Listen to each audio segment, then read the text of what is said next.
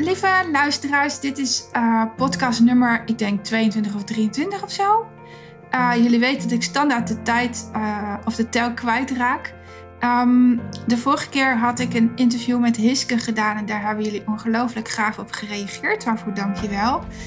En de podcast die ik nu op de planning heb staan is weer een interview met iemand die ik jaren geleden ontmoette bij Caroline. En dat is denk ik drie jaar geleden, vier jaar geleden, denk ik. En ik volgde haar al een tijdje en ik dacht, ja, ik kan mij wel met jou verbinden. Ik kan wel met jou meevoelen, omdat zij, um, ja, ze noemen dat dan getekend door het leven is gegaan. En um, uh, net zoals ik wat littekens op de lijf heeft zitten. En um, toen zeiden we al tegen elkaar, we moeten een podcast opnemen. Welkom Manon! Dankjewel. Wat kun intro. ja. Kun je jezelf even voorstellen? Ja, dat kan ik wel. Ik ben Manon en eh, ik ben uh, geboren met een hart wat uh, drie kamers heeft. En hij zit rechts in plaats van links. En ik blog over mijn, ja, over mijn hart. En vooral over het leven, hoe mooi het eigenlijk kan zijn met, met zo'n driekamerig hart aan de rechterkant. En ik wil graag nou ja, heel erg graag meegeven hoe mooi het is. Want eigenlijk vind ik mijn hart het, uh, het hele mooiste aan mij. En dan had ik nooit zo in het leven gestaan als ik mijn hart, als die niet drie kameren aan de rechterkant had gezeten. Wat is het grote verschil tussen jou en mij? Het grootste verschil, uh, qua hart in ieder geval, is dan dat, dat, is, uh, dat jij daar ga ik even vanuit, hè? Ja. hebt vier kamers. Althans, nou ja, je kan het. De, twee boezems en twee kamers. Maar goed, ik noem dat in zijn geheel vier kamers. En ik heb er drie, dus er mist er eentje. Die is uh, nooit volgroeid. Dus nou ja, hij zit er in mini, maar je kan er gewoon echt helemaal niks mee. Dus, dus jij had er gewoon natuurlijk niet, hoeven zitten. En hij zit dus ook meer naar rechts in plaats van links. Uh, de grote vaten zitten ook omgekeerd. Dus alles, er zit veel omgekeerd. En dat, nou ja, dat is het grootste, het grootste verschil. En hoe is dat dan in jouw energie? Uh, mijn energie is dan altijd, nou ja, althans, ik leg het altijd uit uh, zoals dat, dat ik zo'n autootje ben die 45 kilometer kan. Dus hij functioneert gewoon helemaal prima, maar is gewoon niet gemaakt voor, om op de snelweg op te gaan. Dat, dat, uh, dat lukt gewoon niet. Dus dus ja, ik moet altijd wel kiezen van, ja, als ik dit ga doen, dan, dan kan dat niet. Dus ik heb altijd wel een beperkte soort energie. Dus ik moet altijd kiezen ja, waar mijn prioriteiten wel liggen. Als, dus dat is altijd zo geweest. Vanaf als ik dit geboorte? Wil, ja. ja, ja. Hoe ging jouw ontwikkeling dan? Leerde jij ook lopen toen je één was? Ja, gemiddeld dan. Ik heb een kind die, die, die met acht maanden liep, maar... Um, uh, of ging dat ook traag? Hoe ging dat? Nee, dat ging, dat ging heel traag. Uh, dat heb ik, ik, heb, ik, zal, ik zeg altijd, ik heb bijna alles later geleerd. Want natuurlijk de eerste drie jaren, want ik ben pas geopereerd toen ik drie was. En dus de eerste drie jaren ja, heb je gewoon een hart waar eigenlijk het bloed dan niet weg kan. Dus, want je hebt maar drie kamers. Dus dat, ja. Dus heb ik dat later geleerd. Mijn ouders en mijn oma zeggen altijd van ja, eh, ze hebben mij leren lopen, maar echt aan de hand. Die moesten mij echt aan de hand pakken en dan daarmee gaan lopen. Dus ik heb nooit, zoals eigenlijk bijna iedereen doet, let, letterlijk leren vallen en opstaan. Ik ben dus nog steeds hartstikke bang, nu nog steeds ook om te vallen. Net zoals nu is het dus glad buiten. Nou ja, ik ben echt. Uh, als de dood om te vallen. Maar ik heb dus nooit echt zo letterlijk leren, leren opstaan en vallen. Wat, wat kinderen doen, die stoten hun hoofd tegen de tafel, tegen dingen. En dat heb ik nooit gedaan, want mijn ouders namen mij aan de hand. Want ja, dat kleine wijfje, die waren al blij dat ik gewoon in leven was. En dat ik er misschien een keer omdraaide. Dus ja, dat lopen, dat dachten ja, dat komt later wel. Dus, ja. dus dat was niet prioriteit. Dus, dus zo heb ik dat uh, later geleerd. Maar Even voor altijd, mijn ja, je... luisteraars. Manon is ook echt een klein wijfie. En Manon en ik verschillen ook echt in lengte. En ik ben niet eens heel erg groot. Ik ben maar 1,68 meter volgens mij. En ik, volgens mij ben ik ook alweer gekrompen. Maar, uh, maar hoe lang ben jij? 1,55. Ja, jij bent net zo lang van Misschien haal ik dat misschien net niet eens, maar ja. Ja. Is het, is het groeien ook achtergebleven juist doordat je hart niet alles kan rondpompen? Ja, ja. Dat, dat is daar ook in achtergebleven. Ook, hoewel, ik moet wel zeggen, kijk, mijn ouders, mijn, mijn moeder is volgens mij 1,62 en mijn vader 1,72. Dus ik geloof nooit dat ik echt heel veel groter had geweest. Maar misschien een paar centimeter waarschijnlijk wel. Maar dat, maar dat, dat heeft ook achterstand gehad. Ja, zeker wel. Wow. Want ik wou het begin, het begin vooral niet, niet eten. Dus ja, niet eten is ook niet groeien. Weet je ook waarom je niet wilde eten? Ik weet niet precies waarom ik niet wilde eten. Ik, ik weet vooral de verhalen van dat ik niet wilde eten en dat alles er gewoon weer, dat alles er gewoon weer uitkwam. Het maakte gewoon niet uit wat je erin deed. Had ze klatsen, kotste gewoon iedereen onder. ja. Oh my god. En hoe is dat? Ik ben er altijd nieuwsgierig, hè? Um, ja. Um, Manon is geen klant van mij. Um, en dat Manon en ik nu in gesprek zijn, vind ik fantastisch. Want ik ben reet nieuwsgierig naar hoe dat dan in het huidige leven zich doorwerkt. Want ik weet, van je nulste tot je zevende levensjaar maak je in je leven alles mee wat je nodig hebt om als volwassene te kunnen uh, functioneren. Alles wat op jouw pad komt, dat uh, heeft je brein al een keer meegemaakt. Je brein weet, oké, dit is verandering, dus spannend, dus onveilig. Ik ga even lekker bij je tekeer. Stel je voor, ik zeg tegen jou, jij kan hartstikke veel geld verdienen met jouw levenservaring. Dan ga jij, gaat jouw brein denken van, hoe dan? Uh, want dat is verandering. En ik ben heel erg benieuwd hoe jij in nu in het leven staat uh, en wat jij merkt van een, een start hebben die niet mijn start is. Nou moet ik wel zeggen, en dat weet jij niet, maar ik uh, ben gestart met een ruis in mijn hart. Ja. En ik, ik, ik, tot op de dag van vandaag um, hoor ik dat. En tot op de dag van vandaag hoor ik ook hartproblemen zitten in de familie. En af en toe als mijn hart overslaat, denk ik, oh jee, maar er is niks aan de hand. Want het ruis is weg. En uh, in principe ben ik gezond. Ja, ik heb natuurlijk niet een lijf meer zoals ieder ander. Want daar is gewoon veel mee gebeurd. Um, uh, uh, ik ben echt benieuwd um, hoe ten opzichte van een, een zo normaal mogelijke start... jouw start, die rete anders is dan gemiddeld nu jouw leven, uh, nu effect heeft op jouw leven. Gaat lekker, Ben. Je snapt mijn vraag, denk ik. Ja, nou, er zijn wel een paar dingen. Het eerste is vooral, denk ik, het heeft vooral, maar althans, vertrouwen. Althans, ik vind het heel lastig om de, althans een ander te vertrouwen. Want, nou ja, in mijn eerste drie jaar, nou ja, ik ben dus op mijn derde ge geopereerd, maar in de eerste drie jaar heb ik dus heel veel in het ziekenhuis gelegen. En nou ja, ik zeg altijd, ik kan me daar niet letterlijk alles van herinneren, maar ik kan het gevoel zo op, oproepen. Dus dat zit er gewoon in. En wat is het gevoel? het gevoel is, is angst en onmacht en frustratie. En ik ben, ik, want ik wist eigenlijk toen, eigenlijk al toen ik zo klein was, ook dat ze probeerden natuurlijk met man en macht, omdat ik niet wou eten en niet wilde groeien, om daar van alles in te pompen. Maar ja, Kijk, als ik nu nog maar een, een wijfje ben van 1,55, kan je nagaan hoe klein ik toen was. Ja. en als ze dan, dan zoveel medicijnen of andere dingen er wilden inpompen, dan wist ik toen al, ja, dat voelde voor mijn lijf gewoon niet fijn. Maar ja, ga dat maar eens zeggen als driejarig, driejarig meisje. Dat, dat lukt natuurlijk voor geen meter.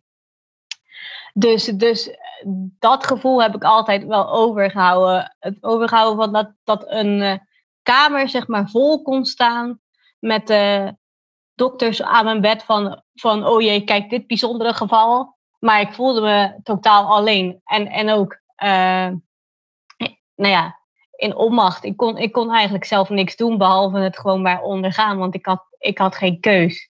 En dat is wel een ding wat ik altijd nu nog heb meegenomen. Want, nou ja, ik heb zo'n paar jaar geleden, of althans, het is nu al vier jaar geleden, althans, denk ik, zo vier, vijf jaar geleden, nog een keer in het ziekenhuis gelegen. Maar Althans, mijn ouders zeggen ook altijd, doe nu nog steeds.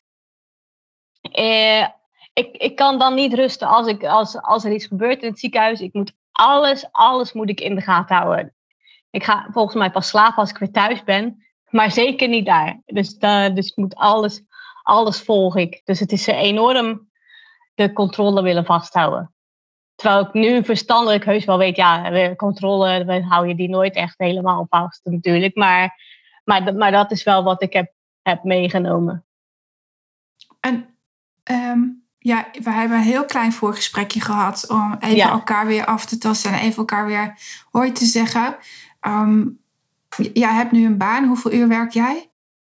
Ik werk nu drie dagen, 24 uur. Wauw. En hoe is het daar als je om moet gaan met kritiek? Uh, dat is best makkelijk, want de, de, ik werk bij mijn vaders bedrijf, maar ik, ik heb daar oh. heel veel geluk mee gehad. Dus dat, dat weet ik ook. En dat, nou, maar dat is ja, heel fijn. Wauw. Dat, dat, dat die, weet, die, die weet wat ik kan en die weet ook als ik deze dag niet kan, dat ik morgen wel kom of anders. Ik kan daar gewoon mijn gezondheid op inzetten. En dat heeft ook wel een tijdje gekost. Dat, dat is natuurlijk nooit mijn, het was nooit mijn plan om daar te gaan werken. Nee. Maar ik kwam natuurlijk een beetje achter dat, nou ja, dat, dat met dit hart uh, lastig is. Althans, gewoon voor mij niet, niet haalbaar is om fulltime te werken.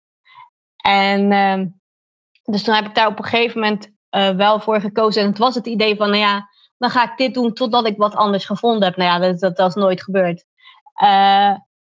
Dus eerst vond ik dat heel wat om natuurlijk voor papa te werken. Maar, maar, nu ben ik er eigenlijk heel blij mee dat ik gewoon uh, in een tussen aanstekens een relaxe stand gewoon mijn werk kan doen. En dat ik niet hoef na, daar niet hoef na te denken van oh jee, uh, hoe moet ik aan de baas gaan uitleggen als ik vandaag me niet helemaal lekker voel of zo. En ik kan gewoon, ik kan ook die 24 uur ook gewoon helemaal invullen zoals ik, als ik ze wil. Dus dat, dat geeft ook meer vrijheid. Wauw. Ik stelde de vraag namelijk omdat als je in je uh, vroege levensjaren iets mee hebt gemaakt, het vaak zo is dat mensen hard gaan werken om gezien te worden. Um, of het lijkt alsof ze mega gelukkig zijn, maar in zichzelf nog iets te verwerken hebben of zo. Um, en dan is kritiek uh, uh, ontvangen um, dat komt dan vaak zo hard binnen. Dus, uh, uh, en daarom was ik heel erg nieuwsgierig over hoe het dan nu in jouw werk zit. Ja. Nou, nou, ik herken wel, nou ja, dat, ik heb dat aspect met het werk niet, maar ik herken natuurlijk wel dat dat uh, extra graag gezien worden of extra, extra hard werken. Want ik was zo'n enorme slimme die bedacht, ik wilde altijd hotelreceptioniste worden. En dat is met dit hart echt niet, een heel slim idee. Althans, dat, dat is qua uren gewoon niet te doen. Maar ik heb wel die opleiding gedaan. En dus ik stond wel in de keuken te ploeteren en te doen. En uh, ook die uren te maken. En daar kwam ik achter dat ik dat niet kon. Maar, maar dan was ik volgens mij, uh, ik weet nog wel, bij een of ander feest op school. Toen uh, was iedereen die was, was al naar het restaurant toe. Om, uh, daar kreeg iedereen het bedankje en applaus, applaus. En mijn ouders waren daar toen ook en die zeiden, nou wij hebben jou niet gezien. Maar ik was in de keuken aan het schoonmaken, aan het schrobben, aan het doen. Ja, dus, wow. ja dus, dus ja, ik had helemaal niet door dat, dat, er, dat, er, dat er überhaupt een bedankmomentje was, zeg maar. Ik, ik was gewoon aan het werk. Het dus, goed ja. doen, wauw. Ja, dus dat, dat herken ik wel. Het werd heel graag uh, ja, laten zien van ja, ja, dat kan ik ook wel. Het is toch, het is toch dat bij willen benen. Erbij willen ja. zijn, erbij willen horen. Ja. Wauw. En nu? Ja. Hoe heb je dat nu? Dat heb ik nog steeds wel een beetje, maar, maar een stuk minder wel. Uh, ik moet uh, ja, zeg maar eerlijkheidshalve, ik heb natuurlijk nu, nou ja, ondertussen anderhalf jaar een nieuwe, nieuwe vriend. En die heeft een hele, voor mij een hele grote vriendengroep. Uh, en ik had nooit, nou ja, ik heb wel vrienden, maar, maar een beetje daar en eentje daar en eentje daar. En ik kwam natuurlijk in heel die vriendengroep erbij en die houden van, van een feestje. En de feestjes beginnen ook natuurlijk om negen uur tot laat en zo. en op de tijd waar ik denk van ik ga weer naar bed. Maar uh, dus daar, daar heb ik natuurlijk in het begin dat ik denk van oh, dat, dat moet ik ook bij gaan benen. Dus ik moet nu ook weer opnieuw mijn best gaan doen. Dus daar moest ik weer even opnieuw inwennen van, oh nee, ik mag nog steeds weer bij mijzelf blijven en ik mag nog steeds weer gaan zeggen van oké, ik ga wel naar dat feestje, maar ik ga tot zo en zo laat of zoiets. En dan is het voor mij genoeg. En dan is het oh, voor mij oké. Ik vind het zo interessant dat je mij en mijn luisteraars, want oh Manon, je hebt geen idee hoe waardevol jij met dit stuk bent voor mij en mijn luisteraars.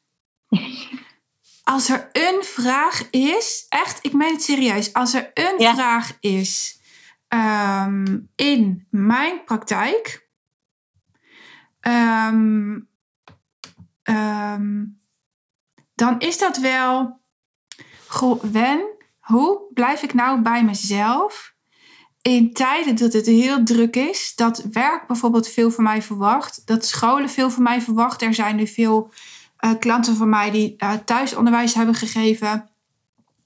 Uh, in een tijd dat we het als gezin druk hebben. Hoe blijf ik dan bij mezelf? Dus hoe, Manon, doe jij dat? Hoe doe ik dat? Ja, het is, het is natuurlijk heel. Ik heb het heel vaak fout gedaan. maar dat is niet erg. Oh, mens, je wil niet weten hoe vaak ik dat fout heb gedaan. Daardoor weet ik dus. Uh, weet ik dus ondertussen die grens wel. Omdat, maar ik heb ze geleerd omdat ik, omdat ik hem zeg maar honderd keer fout heb. Nou ja, fout heb gedaan. Ik ben er honderd keer overheen gegaan. Totdat je dan op een punt komt van ja, maar nou oké, okay, ja oké, okay, ik snap hem. Dus, Die herken ik wel. Ik ben er ook ja. echt wel honderden keren overheen gegaan. En dan op een gegeven moment ga je zo op je bek. Oh, sorry ja. dat ik dat zo zeg, maar ga je zo op je bek. En dan, en dan word je ook ouder. En dan is dat op je bek gaan niet meer waard. En dan blijf je bijna bij als vanzelf bij jezelf. Ja. Um, maar er zit een skill in. Er zit een, een kwaliteit van jou in. Ja, en het is ook natuurlijk in de loop van de jaren veranderd. Zeg maar, vroeger op school uh, als we dan naar de kinderboerderij gingen fietsen, nou ja, dat is misschien een kwartiertje fietsen of misschien twintig minuten, maar, maar is voor niemand, althans voor bijna niemand, is dat ver. Maar voor mij was dat heel ver. Dat, en dan wilde ik dat ook per se doen en ging ik ook doen. Maar ja, dan ben ik wel moe. Uh, en dan moet ik nog, die, moet ik nog uh, dingen gaan doen op die kinderboerderij. Maar nu, ik vind het nu dus helemaal niet meer boeiend of ik wel of niet op een fiets kan. Dat, dat, dat maakt dus nu niet meer uit. Maar toen wel, toen was het echt van ja, hallo. Dus uh, dat, het verandert natuurlijk wel. Dus hoe ik het nu doe is gewoon, ja, als ik weet dat ik iets ga doen of dat het laat wordt, dan pak ik gewoon op, op de dag, ga ik, uh, dan hou ik ex, meer rustmomenten. Dan ga ik gewoon op, uh, liggen, ga ik gewoon nou ja, een powernapje doen of ik zorg, nou ja, wat ik zeg op een feestje, dat, dat, dat dan tot, tot zo en zo laat is en niet, uh, niet langer, dan ga ik gewoon zelf naar huis. Hoewel ik dan ook al wel weet van, oh, ik vind het gezellig, maar alsnog voor mijzelf, ik weet dat ik me de volgende dag niet fijn zal voelen. Dus, dus dan ga ik alsnog ga ik gewoon om tien uur of half tien weg en dan weet ik gewoon van mezelf, ja. Want ik wil niet alleen maar vandaag lekker voelen, maar morgen ook nog en die dag daarna ook nog en die dag daarna ook nog. Wat merk je als je over je grens heen gaat? Uh, ja, dan ben ik, dan heel nou ja, moe, maar, moe, maar moeheid in de zin van dat er gewoon echt niks meer in zit. Want, want dat, die heb ik natuurlijk wel eens vaker gehoord van mensen. Dan krijg je terug van, ja, maar ik ben ook wel eens moe. Denk ja, dat snap ik, maar het is niet, het is niet dat soort moe. Er zit gewoon geen energie in. Ik heb hiervoor, dan kreeg ik vaak een migraine. Ik heb natuurlijk ook de ritmestoornissen, kreeg ik, als ik de, die heb ik nu niet meer, maar die had ik dat kreeg ik ook, die kreeg ik ook als ik, als ik te veel deed. En nu als ik te veel doe, ja, er, er komt altijd wel een soort van uh, apart, apart fysiek kwaaltje terug. Of, of het nou is dat, dat, het, een, uh, dat het hoofdpijn is, uh, dat het is dat, dat opeens mijn voet blokkeert en dan kan je er niet meer op lopen. Of nee, je bent gewoon, het is gewoon op, het is gewoon klaar. Mm -hmm. er, er valt gewoon niks meer mee te beginnen. Wauw. En hoe laat je dan die oordelen die jij op jouw pad krijgt. Ja. Want ik weet dat je ze wel degelijk krijgt en dat, dat wij daarin herkenning vinden. Los. Dat, dat, die, dat blijft altijd nog wel uh, een lastige. Dat is nou ja, soms voor de ene en de an, bij de ander. Bij de ene kan ik het makkelijker hebben dan de ander. Het ligt ook echt wel aan wie het zegt. Maar ja, alsnog ik probeer me gewoon zelf heel de tijd, tijd te herhalen. Kijk, ik heb natuurlijk, ja, althans, natuurlijk, maar ik heb met mijn ritmestoornissen zo aan de grond gezeten. Dat ik gewoon wil, ja, dat wil ik niet. Dus, dus niks anders. Er is niks meer belangrijker dan dat. En dat probeer ik mezelf heel erg altijd weer terug te halen. Van ja, ik, ik, wat jullie vinden, dat vinden jullie ervan. Maar ik blijf gewoon bij mijn, bij mijn hart. Want ik, kijk, ik ben dadelijk degene, als ik doorga, dan lig ik misschien nog een keer in het ziekenhuis. En jij niet, maar ik wel. En ik wil dat niet. En dus ik wil lief zijn voor mijn hart. En dat ga ik doen. Wat jij er ook van zegt, ga ik gewoon daarbij blijven. Ik vind het zo mooi wat je zegt, Manon. Dank u. Ik ga even vertaling maken voor mijn volgers. Um, wat Manon eigenlijk zegt is: Het is mij niet waard om mij door het ander uit de tent te lokken, want ik leef als ik goed naar mezelf luister. Ja. En of je nou ziek bent of niet, of je hebt meegemaakt wat ik heb meegemaakt of niet, of je nou je nier bent verloren of niet, of je hartstikke gezond bent of niet. Het feit dat je geboren bent op deze leven, op deze aarde staat, ehm, zegt al dat je waardevol bent om jouw leven te leven. Ik, dankjewel Manon voor deze levensles. Die is zo belangrijk, die is zo belangrijk. En ik sta er hetzelfde in als jij. Ehm, maar helaas, um, ik heb natuurlijk een hoge prijs moeten betalen. Jij hebt een hoge prijs moeten betalen om hier te komen waar we nu zijn. Om onszelf op nummer 1 te zetten.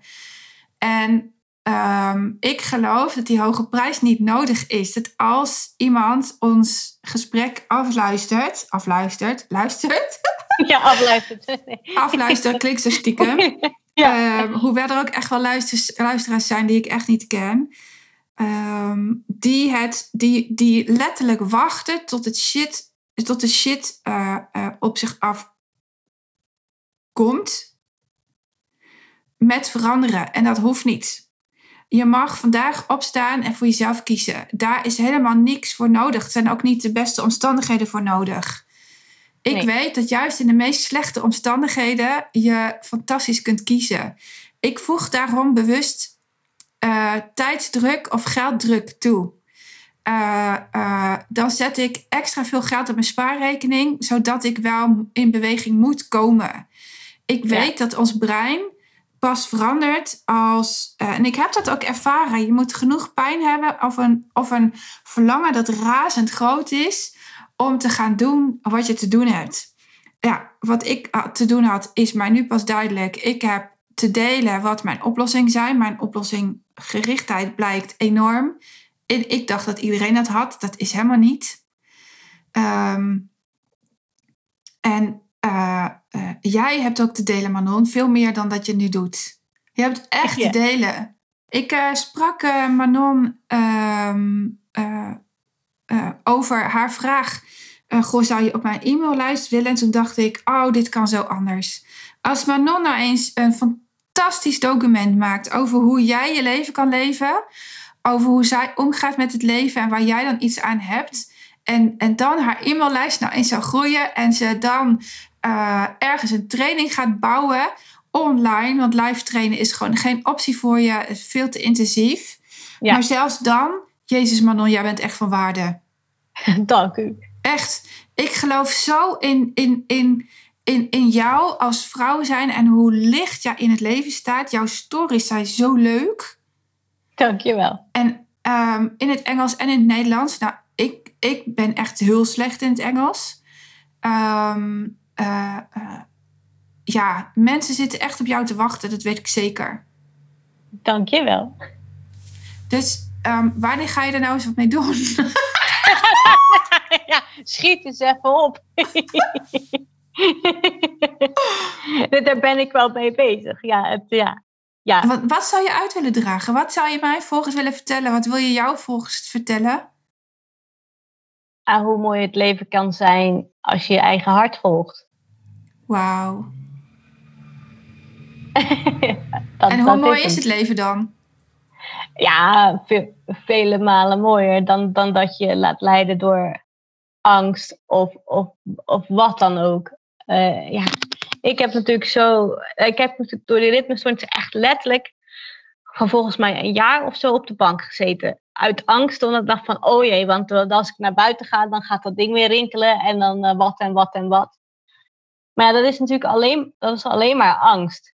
Kijk, er kwam wel, ik kwam natuurlijk wel achter, het was niet alleen, het was niet één ding. Er waren heel veel dingen die van vroeger er weer uitkwamen. En, en dat had ik allemaal nog een tijdje op te lossen.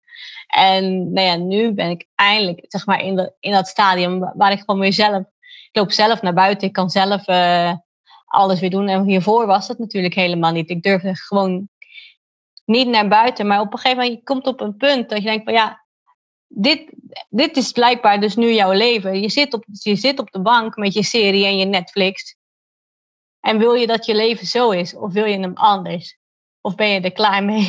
Dus ik, was, er wel, ik was er wel klaar mee.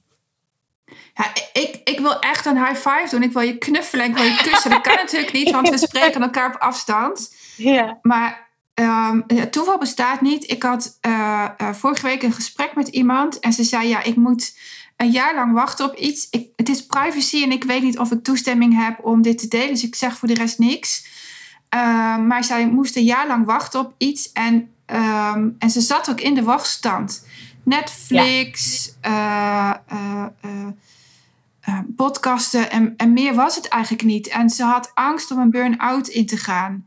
En zei ja. ik, ja, weet je, hoe voel je je nu eigenlijk? Ik denk dat je met die angst al een burn-out aan het kweken bent, omdat je geen flikker ja. doet. Je zorgt er niet voor dat je onderdeel wordt van deze maatschappij. En ik, nee. ik denk, hoe erg je ook ziek bent, dat je altijd van betekenis bent voor iemand. Ja, kijk, en ik weet ook wel, kijk, ook al. Mensen, nou ja, je kan niet veranderen in één keer. Maar kijk, ik wil ze natuurlijk zeggen, mijn verandering is ook niet op één dag. Ik kon niet op één dag opeens uh, 10 kilometer gaan lopen. Nu kan ik ondertussen 10 kilometer lopen. Maar, maar die, die mindset switch is wel echt, ik zal maar zeggen, bijna in één seconde gegaan. Van, van ja, nu wil ik het anders. Hoe? Ik heb echt geen idee, maar ik weet wel dat, dat dit het niet is. Dit is het in ieder geval niet. Oh, dit is zo herkenbaar. Oh, dit is echt zo herkenbaar. En ik had hem natuurlijk bij Lennart. Die, ja. Ineens die mindset switch. Oké, okay, dit was mijn leven. Zo wil ik hem niet. Ik wil hem anders, maar hoe dan? Ja. Hoe heb, je, hoe heb jij ontdekt hoe jij het wil?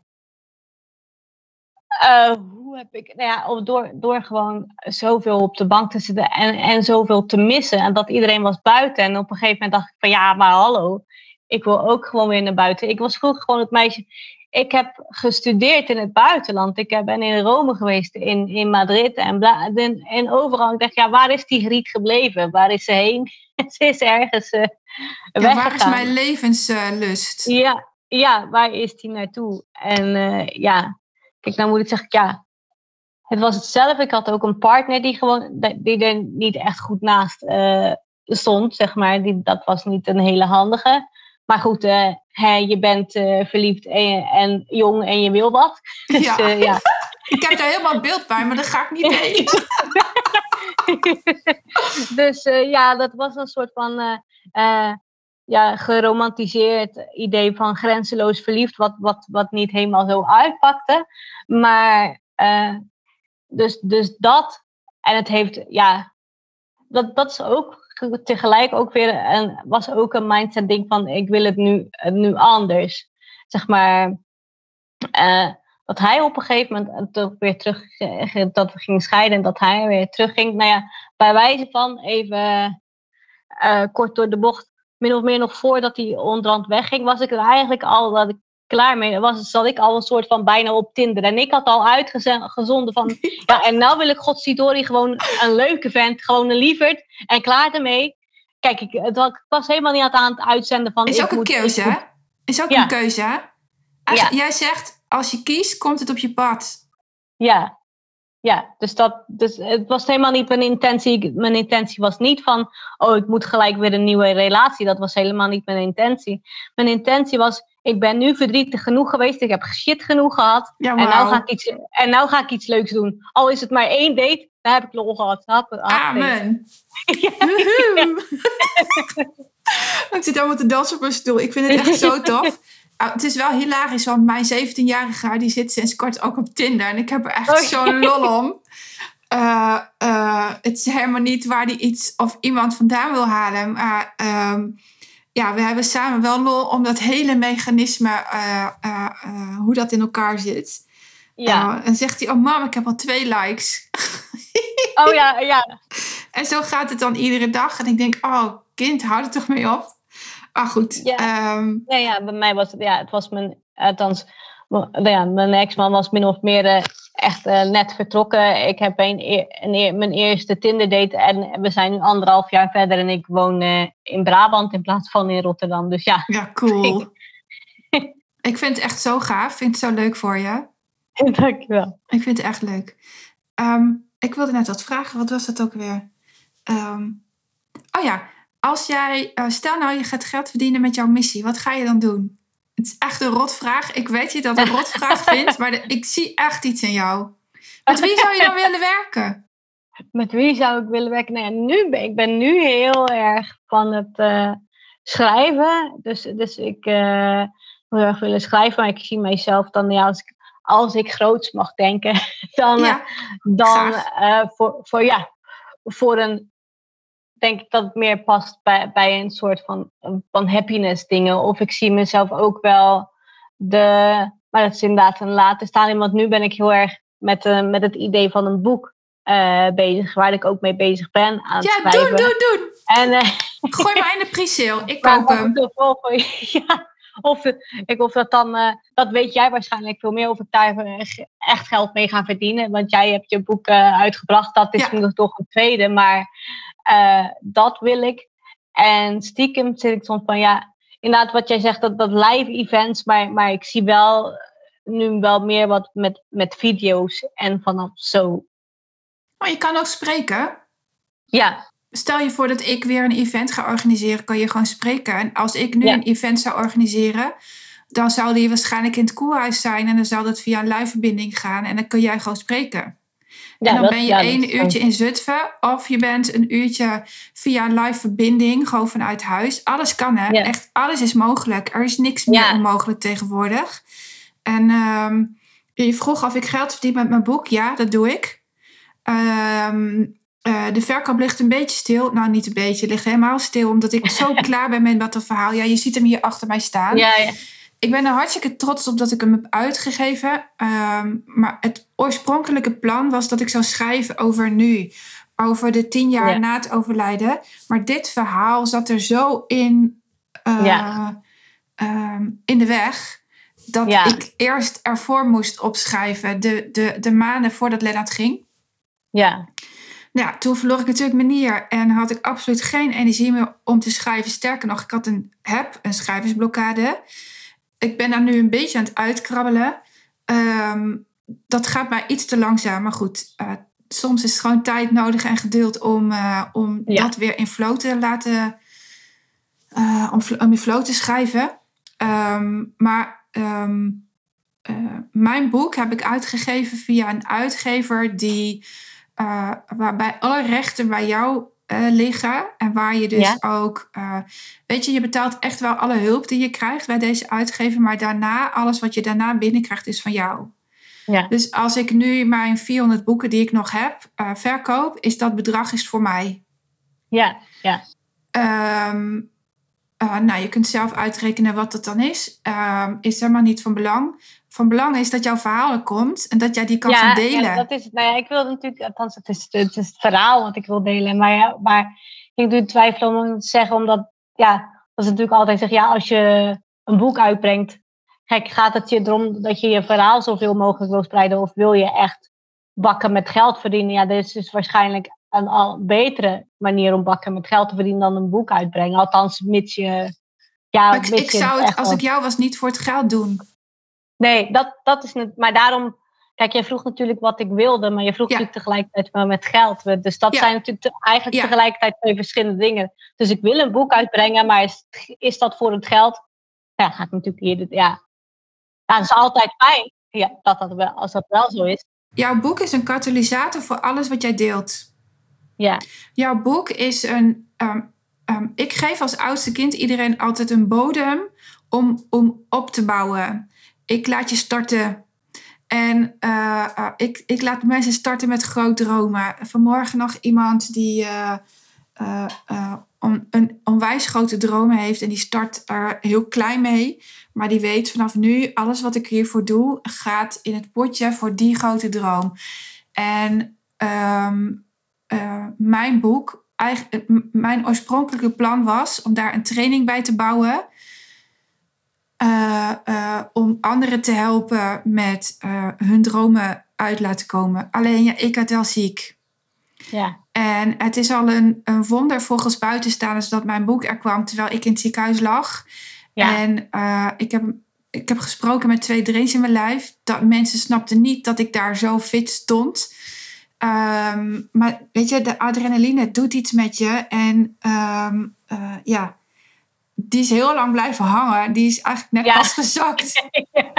En nu voel ik, oh, mijn lijf heeft wel een tik gehad. Het is Ja. hilarisch hoe dat werkt.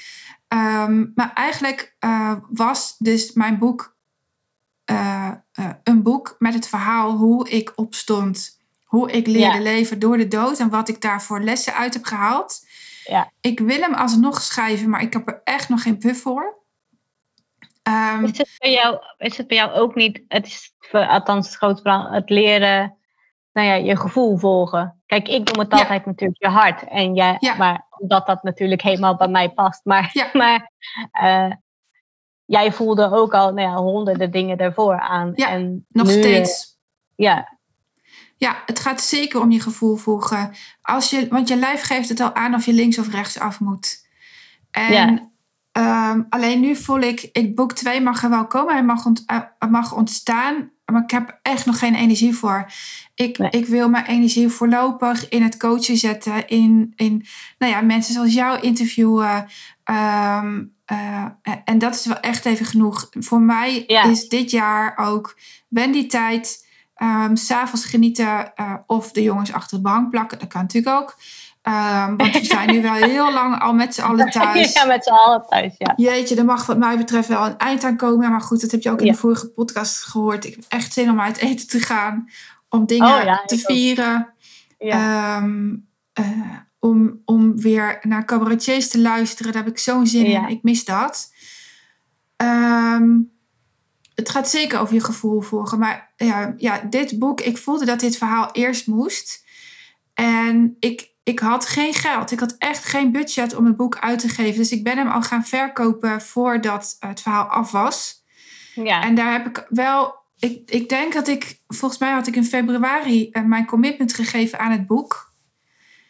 En dat hij er ook echt in 2019 zou komen. En in eh, augustus had ik hem af. Omdat ik wist dat ik geopereerd zou worden. Dat wisten de mensen die eh, mij volgden niet. Ik had het bewust verzwegen. En, ehm, want ik dacht, ja, als ik word geopereerd, krijg ik allemaal dat ongevraagd advies. ja. En krijg ik allemaal zenuwachtige vragen of mijn boek er wel zou komen. Ik, ik had de overtuiging dat dat mijn eh, verkoop zou eh, stagneren. ja. En toen wist ik ook ongeveer door die voorverkoop. Ik heb het vanmorgen nog verteld tegen iemand die een card deck wil uitbrengen. Start alvast met verkoop, want het is ideaal, want je weet ook ongeveer hoeveel je er moet eh, aanschaffen. ja. En de verkoop ging hard. En toen dacht ik, ja, de 500 heb ik er zo uitverkocht. En dat klopt ook. En toen heb ik er eh 1000 besteld. Ehm, maar ergens in de lijn had ik besloten dat ik het bij 500 zou laten. Ja, en dat is dus ook bijna gebeurd. ja. Je, je zet het qua Je zet energie. het uit. Ja, Qua energie zet je Ja. hem uit. En dan stopt het Ja. opeens ook. Ehm, ik zou, als ik me nu op focus, heb ik die 400 zo verkocht hoor. Ehm, eh, wat je ziet is dat ze hier achter sneeuw aan het ruimen zijn. Ehm, eh, eh, dan heb ik ze ook zo verkocht. Maar weet je, ik heb zoiets van laat het maar organisch.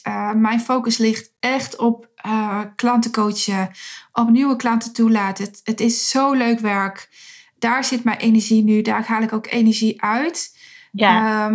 Ehm, maar voor jou geldt echt, als jij je boek gaat uitgeven, maak er iets moois van. Maak het groter dan je boek. Ga spreken.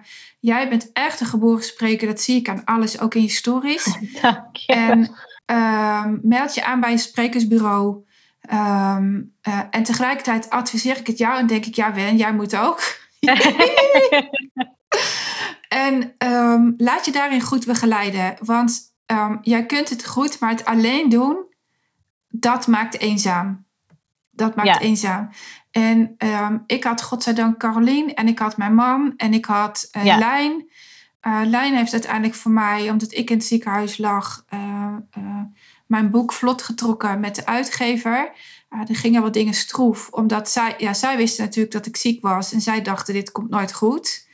Ja, en ik, dus ik wist wie ik ben. En uh, juist als het met mij niet goed gaat, heb ik een drive om dingen vlot te trekken. Of juist als het in mijn leven, het is in mijn leven zo vaak fout gegaan. Ik weet exact hoe dat vlot te trekken.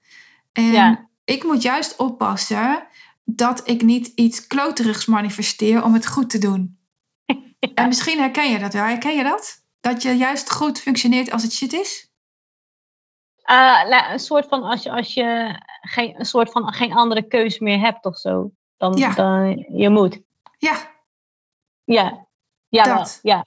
Ja. En, en ik Want moet ik echt heb oppassen. in de stories bij jou natuurlijk ook gezien dat jij bent, althans dat bedacht ik net toen ik begon over dat uh, medicijnen en al de verkeerde dingen in je lichaam. Maar ik heb jou ook heel sterk in het ziekenhuis, jij hebt gewoon ook jouw eigen pad daarin gevolgd van nee, ik, ga dit, ik ga dit eten, want dit is veel beter. Ja, ik heb er echt heel duidelijk mijn eigen pad in gevoegd.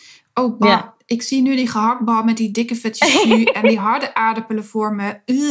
En die doorgekookte groenten, gadverdamme. Oh, mijn excuses. Ehm, maar ik, ik, kreeg het niet meer weg. Ik had het drie dagen gegeten. Toen dacht ik, ja, wil ik hier min of meer fit uitkomen? Dan, dan zal ik iets moeten eten wat ik en lekker vind, wat ik makkelijk kan eten. En wat ervoor zorgt dat wat er bovenuit komt, er ook onderuit weer komt. En uh, dat was allemaal geblokkeerd, best wel lang. Uh, uh, volgens mij heeft het twee weken geduurd voordat wat ik boven naar binnen ging had er beneden weer uitkwam kwam in plaats van boven. En ik, ik wist echt, dit is niet de weg. Dit eten is voor mij niet de weg. En ook pijnstillers. En uh, uh, ik, ik moest, nou ik moest niet, maar het wordt geadviseerd om pijnstillers te slikken, zodat je kunt functioneren, zodat je weer gaat lopen. En ook nu met mijn schouder. de huisarts adviseert dat ik pijnstillers slik, zodat ik mijn schouder gebruik. Maar als ik pijnslikkers slik, weet ik niet tot hoe ver mijn lijf kan gaan.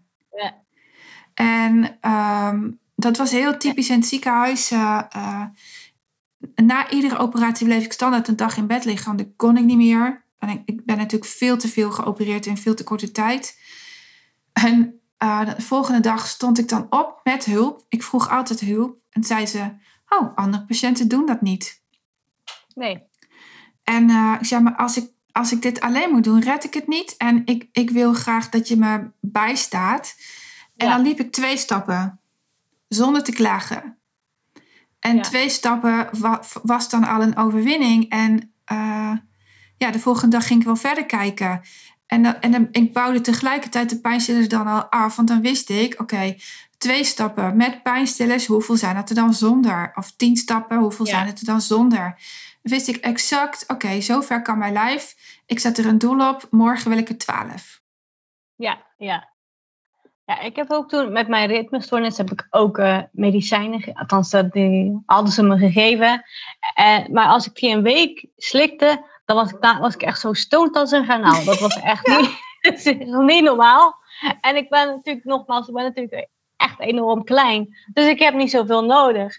Nee. Dus uh, Maar daar ben ik dan ook op een gegeven moment ben ik ook gewoon mee gestopt. En uh, ze hebben me toen wel één keer gezegd van ja, we hebben nog een ander. Maar ja, die is wel zwaarder. De bijwerkingen zijn dan wel, dan kan je last van je ogen krijgen, je lever en je nier. Ik denk, nou ja, is dat alles? Maar en, uh, dus die heb, ik, die heb ik ook niet gedaan. Dus ik heb afgebouwd. En, en ja, ondertussen, ik slik ze al jaren niet meer. En en ook, ik heb ook in, inderdaad in het ziekenhuis gekregen dat ze zeiden van ja, we gaan een elektrische schok bij je doen. En toen zei ik ook van nou, dat, dat, dat dacht ik niet. maar dan ben ik natuurlijk ook zo aangekeken van pardon. Ja, je, ja, je, je voelt nee. het. Je voelt zelf nee, wat nodig ja, is. Ja, je zegt nee. Ik zeg ja, ik zeg nee. ja, achteraf en daar heb ik met een, uh, een fysiotherapeut heel lang over gepraat vooraf. Um, achteraf wist ik dat het beter was om mijn nier te verwijderen. Ja. Um, nou, niet achteraf. Ik wist het vooraf al. Maar ik durfde, ik had niet het lef. Ik durfde niet om dat te zeggen. Ik, ik durfde echt niet te zeggen, goh, lieve uroloog, ik denk dat u fout zit. Want Witte Jas heeft gestudeerd, uh, heeft meerdere van dit soort patiënten, zo dacht ik. En ja. uh, toen ik wakker werd na de bloeding, toen dacht ik, kak, ik had hiervoor moeten kiezen. En uiteindelijk ja. uh, is die er alsnog uitgegaan. Ik wist het ook. Ik wist ook dat ik die kijkoperatie niet moest en ook niet de operatie erna. Ja, ja. dat, dat, nou, ik heb me er niet schuldig om gevoeld, want ja, de omstandigheden waren er gewoon naar dat ik uh, naar die uroloog heb, heb geluisterd. Fantastische vent overigens. Um, maar eigenlijk had ik wel mijn mond open moeten trekken. Ja, ja, maar dat leer je door, ja, althans waar we natuurlijk ook over begonnen, hoe, hoe blijf je bij jezelf? Ja, door, doordat het een keer vaak zo echt goed mis is gegaan. En dan denk je, ja, dat ga ik niet nog een keer meer doen. Nee. Dus dan nu krijg ik inderdaad soms ook de vraag, ja, maar Manon, waarom, hoe heb jij geleerd om zoveel te vragen? Ik denk, ja, omdat het heel vaak dingen mis in mijn lichaam zijn gestopt. En dat ga ik niet meer doen. En het is mijn lichaam. En nou ga ik vragen wat je gaat doen. Amen. Veel vragen. Veel vragen is wat ik mijn klanten leer. Doorgeef. Niet leer, leerkracht zo, leerkracht terug. Gadverdamme. Ik geef ze door. Heel veel vragen. En ach, mama non, ik heb zoveel gevraagd over die nier. Maar ik kreeg niet echt de antwoorden die ik zocht. Ja, logisch. En ja. Maar ook erna na-trajecten, um, veel klanten van mij merken dat na-trajecten anders kunnen. Ik zelf ook. Ik ben naar huis gestuurd. Ja, ze zeiden nog net niet, zoek het me uit. Maar ja, na het ziekenhuis uh, merk je uh, uh, wel, um, ja, krijg je vragen en dan nog bel dan terug. Bel naar de arts, klopt dit? Moet ik dit voelen? Weet je, dat. En vaak zitten mensen dat in een uppie uit te zoeken. En denken van ja, er zijn al mensen voor jou geweest die, uh, die een nier moeten missen. Bel gewoon op. Ja, ja, precies. Ja, en, ja natrajecten zijn gewoon vaag. Want, omdat die voor iedereen anders zijn. Um, maar leer die vragen stellen. Ja, en ik heb, ja, ik heb zeg maar, nou heb genoeg inderdaad bij, bij doktoren gehad dat ik inderdaad een vraag, wel de vraag stelde zelf en dan een antwoord kreeg dat ik dacht van ja, maar is dat wat ik vroeg? Weet ik eigenlijk niet. Uh, dus ja, het, ik vind ook wel, dat, ik snap ook wel, het vergt ook echt wel wat van je om, om door te willen blijven zoeken. Klopt. Maar dan moet je echt zo heel hard voor jezelf voor, voor jezelf blijven houden. Van ja, maar waarom blijf je doorzoeken? Ja, omdat ik het beter wil. Dus ik ga nog op zoek. Als het niet die dokter is, dan is het wel die. En nog dan is het wel Pietje of Klaasje die mij. Er komt iemand die vast wel mij kan helpen. Maar ja, dat moet je zo goed vasthouden. En dat is natuurlijk heel erg lastig, want je zit 9 van de 10 keer zit je dan al in je, in je lage energie natuurlijk. Dus het kost enorm veel om dat nog voor jezelf vol te houden. Om eh, voor je te zien van ja. ik wil dus beter worden. Of nou ja, beter niet, niet, in de zin, niet eens in de zin van ziek naar gezond of zo, maar gewoon in alles beter. Je energie. beter. Ja. Dus ik, ik herken het wel. verbeteren. En dan, ja, ik weet nog dat ik in 2019 uh, uh, de ene laatste drain in mijn lijf gepompt kreeg. En dat ik zei, die gaat niet meer zonder verdoving of met heel weinig verdoving. Ik wil onder narcose gebracht worden. En er zijn in het ziekenhuis waar ik lag zes urologen. En ik had er al vijf gesproken in vijf weken tijd of zo. En, uh, want ze hebben natuurlijk ploegendiensten. Ze hebben niet altijd, ik heb niet altijd dezelfde. En um, verdeeld over twee ziekenhuizen werken ze. Dus ze hebben zo'n roulatiesysteem. Geen idee hoe die werkte. Het was nooit echt een touw aan vast te knopen. En uh, vijf zeiden: nee, dat gaan we niet doen. Je krijgt hem zo. En we hebben net zo lang doorgezeurd tot de zesde. De zesde had opeens dienst. Daar mochten we bij komen. En uh, smiddags kreeg ik en een pil en een spuit. En ik geloof dat ik 24 uur ben van de wereld ben geweest. Maar toen zat die drainer wel pijnloos in. En dat heeft een gevecht gekost. Ja. Um, maar uiteindelijk wel voor mezelf opgekomen. En dat is zo'n magisch gevoel. Ja. Hetzelfde heb ik gedaan met de kussen. Toen ik die handafdrukjes wilde bewaren, ging ik gewoon door. Net zolang dat ik voor iemand vond die mij hielp. Ja. En, en te vaak, en ik weet niet of als je deze podcast luistert of je dat herkent. Ik herken het bij mijn klanten dat ze te vaak op hebben gegeven. Dat ze bij Ja. de eerste beste nee hebben gedacht: oké, dan zou mijn idee wel niet kloppen. Maar dat is niet waar. Ja. Je hebt gewoon iemand getroffen die, Ja. die jouw idee niks vindt. Ga net zo lang door tot je bij de duizend en eenste persoon bent die in jou gelooft. En meestal ben ik dat. Of jij. Manon zou ook in jou geloven, want wij hebben al een levensstrijd ervaren. Ja. En wij weten dat er meer mogelijk is dan je denkt. En eh, daarom werk ik ook zo graag met mensen die al ehm, iets hebben meegemaakt, die getekend zijn door het leven. Eh, Ja. Zoals het zo mooi heet. Eh, jij en ik weten dat er meer uit te halen valt dan, ja, dan wat eigenlijk. Ik weet nooit hoe ik dat Ja. moet omschrijven. Gewoon punt. Dat er meer Ja. uit het leven te halen is. Ja. Kijk, ik heb En, inderdaad ja. ook, nou ja, toen op een gegeven moment toen ik natuurlijk alleen maar op de bank zat, toen waren natuurlijk ook mijn ouders en mensen om me heen de, de wanhoop nabij van ja, want ze zit alleen maar daar en ze komt Ja. niet naar buiten. En dus dan was het ook op een gegeven moment van ja, moet ze, moet ze niet opgenomen worden? Nou ja, dat is een hele andere discussie. Maar goed, maar. Nee, maar, het is wel eh, dezelfde. Het is wel dezelfde. Want, want wat En- je zegt klopt. Als je op de bank blijft zitten, doet het iets met het brein van de mensen die van je houden en die willen dat voor Ja. je oplossen. Dus het is echt niet een andere discussie. Hij hoort hierbij. En toen heb ik nou ja, bij het ziekenhuis er op mijn strepen gestaan van ja, kijk, ik, moet, ik voel aan alles, ik moet terug naar dat, naar dat hele kleine meisje van toen die vast heeft gelegen aan al die draden en, en het toen niet wist uit te brengen. Ik, daar moet ik naar terug. En, en toen ben ik met een van de, ja, je hebt zo'n psychologen ook in het ziekenhuis lopen, wat dat, hoe ze het dan ook noemen, assistent, psycholoog, ik weet niet. Iemand waar je hebben gewoon wat langer mee kan praten dan, dan normaal bij je controle. Wat natuurlijk tien minuutjes is en dan de volgende weer moet komen. Ja. En eh, dus toen ben ik. ja, dus, dus als je al een vraag hebt, en dan ben je, heb je je vraag gesteld, dan ben je sowieso al over de tijd heen. ja. Maar ja, dat klopt. en toen, en toen ben ik met, met die vrouw, zijn we naar het Kinder Sophia kinderziekenhuis teruggegaan. Naar de IC, naar de IC-afdeling. En ik heb, ja, eigenlijk is het voor mij, naar mijzelf gekeken, terug. Want er lag natuurlijk ook gewoon zo'n babytje of een kleintje aan al die toeters en bellen. Ja, maar dat was ik.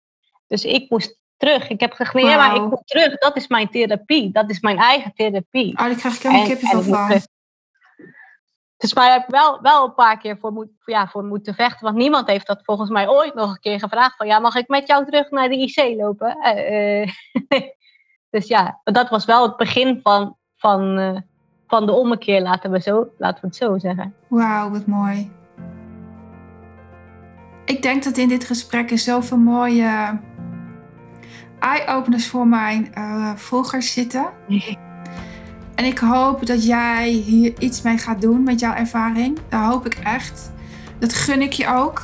Want het is echt magisch om ervaring door te geven.